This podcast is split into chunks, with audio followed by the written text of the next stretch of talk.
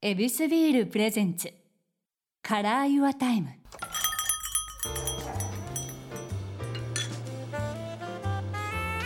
目抜き通りから一本入った静かな通りに佇む一軒の店 YourTime ランチから夜の一杯まで気軽に人々が集うこの店にはさまざまなお客様がやってくる今日のお客様は4人組バンドオレンジスパイニクラブのボーカルギター鈴木祐介さんですよろしくお願いしますよろしくお願いします。まずはですねゲストの方とエビスビールで乾杯をさせていただくということでありがとうございます。ビールはお好きと聞いてます大好きです。ああよかっ大好きたです大好きです。ちょっと手酌になりますよあ、いいんですか、じゃあ。はい、はい、いただきます。ありがとうございます。ちょっとじゃあ、こちら。はい。よいしょ。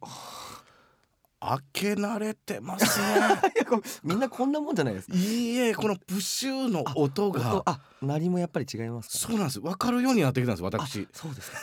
どうですか、今。いやもう完全に上級者でございますあ、よかったです。あ、ありがとうございます。ありがとうございます。次は注ぐ注ぐ時間ですじゃあ。じゃあこれね。こうですよ。いい音そして割合が完璧ですどうでしょう。完 璧いいですよね。はい七三ですから、七三ちょっと最高六点五三点五ぐらいかもしれないであすけどね。一番好みだと聞いておりますあそういうのが泡がしっかりと最後まで蓋をするっていうパターンですよね、あ、そうですそうですそうです。はいだからこうほん本格的にこう上級者はこう上からこうこ好きうやなすごい蓋をこうする。鈴 木さん好きっいやすねもうそうですね。めちゃめちゃ嬉しいですちょ特っにと追いつきますいやもうぜひぜひお願いします。はいエビスビール泡がやっぱり綺麗だな。あなるほど、うん。ではエビスビールで乾杯乾杯。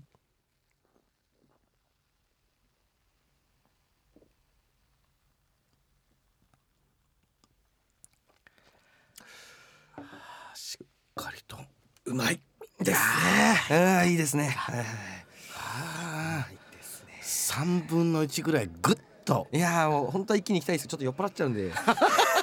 いやいやいやいやちょっとリラックスしてくださいねあありがとうございます。はい、はい素すいま敵もう素敵な時間をもうゆっくりと過ごせたらなと思います。はいよろしくお願いしますまずはもう僕たちは初めましてということで、ああ始めました。ちあょっとあーもういつもテレビで見させていただきます。 何もしてませんちょっと情報を、えー読まさせていただきますがもうもうまずびっくりしてますオレンジスパイニークラブなんかこのグループ名がぐっと引きますけどもはい。これってどういう意味なんですか、これは結構いろいろな方に聞かれるんですけど、うん、カニの名前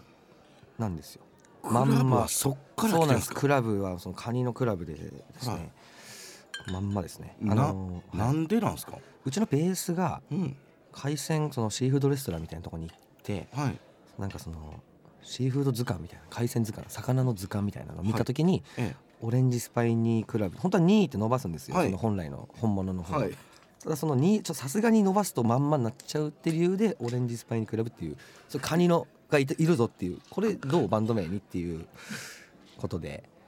どうっていうのはもう図鑑入りなだけなんもでうすそうですねか好きやったとかじゃなくてな全然違い ますよあれカニが好きとかでもないですからねそうなんですかはい普通にもえう響きですよえ鈴木さん含め周りのメンバーなんて言ったのあいいですねとそうなあのはいはいはいしかも色が入ってるっていいじゃないですか、はいグリーンでとかそうですははい結構そう聞くんであオレンジ入ってるって言ってい最初でもブルースパイニークラブもいいなと思ったんですよあもう一つアレンジしてアレンジして、はいいや元知らん ねんいでも青いカニなんかいねえなと思ってや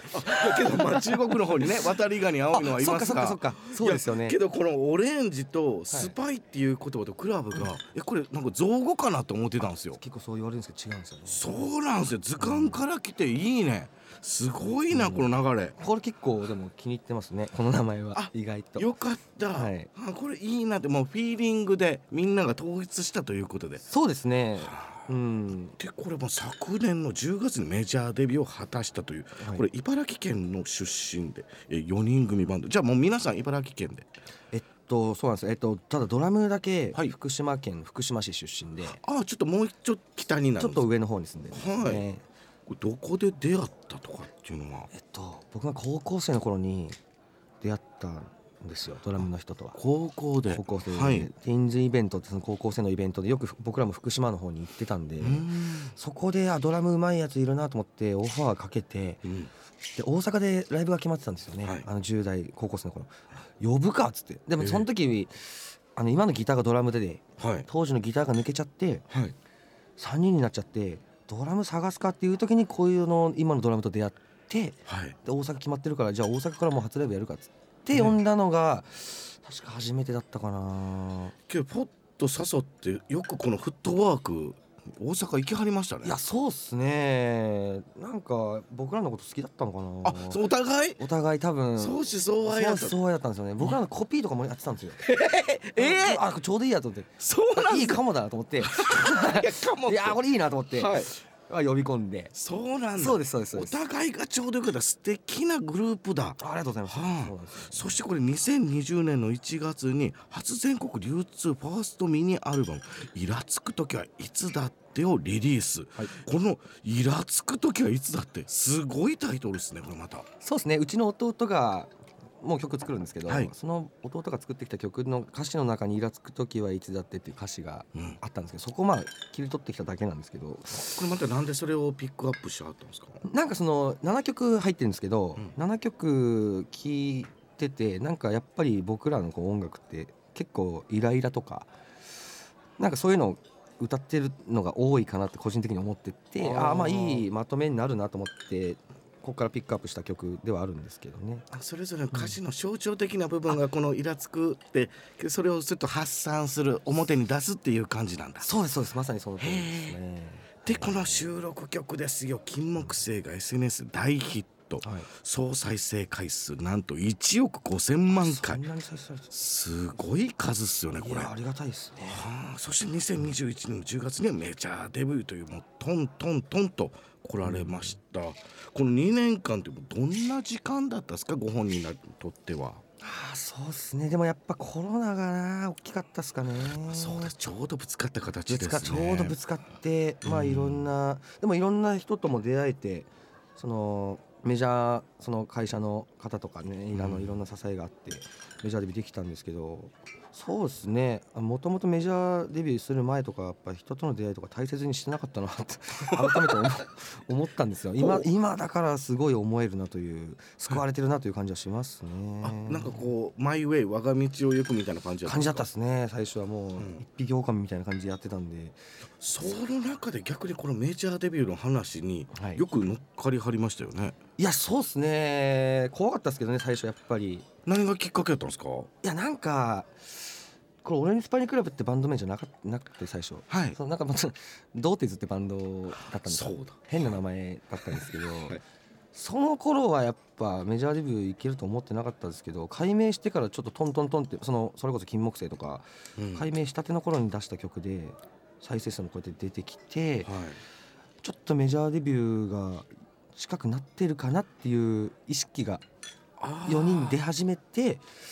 そこから真面目にバンドやろうって思ったんですよね。なるほどはいあじゃあ自分たちのこの表現を貫いていたけども、はいこの再生回数とかうんお声がかかるようになって、はい、なんかこの気持ちの発信する届けるっていう手段が変わってきたっていうあそういうことですねまさにそうですねへうえ、んびっくりします自分でも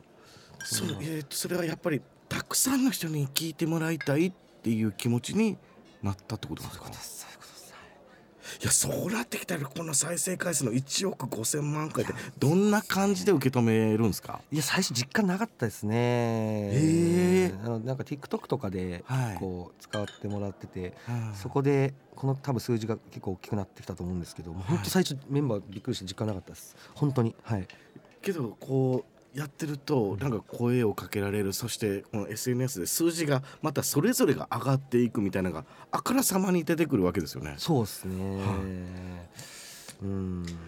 けどそれを実感するっていう時に周りはコロナだからはい落ち着いてたっていうことなんですかね、多分そうかもしれないですねもしかしたらあのこの目に見えないとはいっていうことなんですね、うん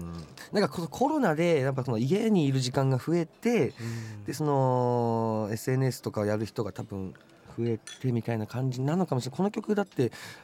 あれなんですよあの出して1年後ぐらいにこうちょっとこう再生数増えてきた感じの曲なんではいってことはやっぱり地力がある曲っていうことですよねかもしれないですねうんもしかしたら、はい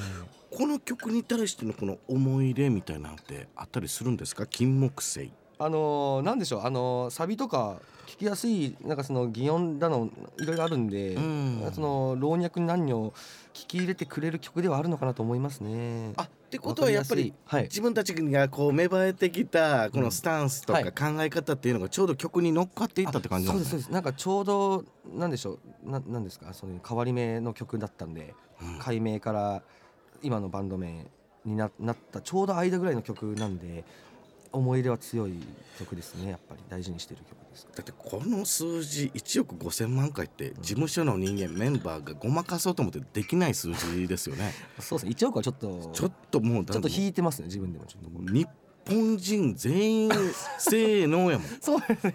確かに確かすごいことっにいすよ。やまあまあそうっすね、すごいないやけどこれ思いが届く瞬間ってしっかりとこうやってうん数に現れるっていうのはやっぱり自分たちとしても嬉しいことなんですかいや嬉しいですねやっぱりねもちろんですよいやこれでこうまたしっかりとこう順調にいきはるんですよこの新曲です、はいえー7997は TBS ドラマ「居酒屋新幹線」のエンディング曲、はいこれで、えー、とどういうふうにして決まっていくもんなんですか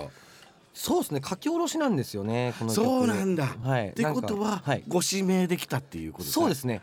でなんかまあさっきも言った通りこう弟と僕が二人でこうおのおの作曲してくるんですよねはい、で僕もこう曲作っなんか二曲こう出すわけですねうん、でそ,、まあ、その中でこう弟の曲なんですよこれもあはいなるほだからど僕の曲全然日の目浴びないんでそんなことない はい、はいこれ、はいあそっちっすかっていう感じなんですか、うんそれとももうあの兄弟としても、はいあやっぱりあいい曲書くなっていうこの曲はやっぱり良かったんで歌ってても本当気持ちいい曲で、へえ、それで、えーこのドラマのしっかりとした内容ともリンクするいやしっかりリンクしてると思いますね7997は本当にいやこれまあいいチームなんですねじゃあそうですね、はいなんだかんだやっぱり弟の曲大好きですから うわー嬉しいやんかそんなん聞いたら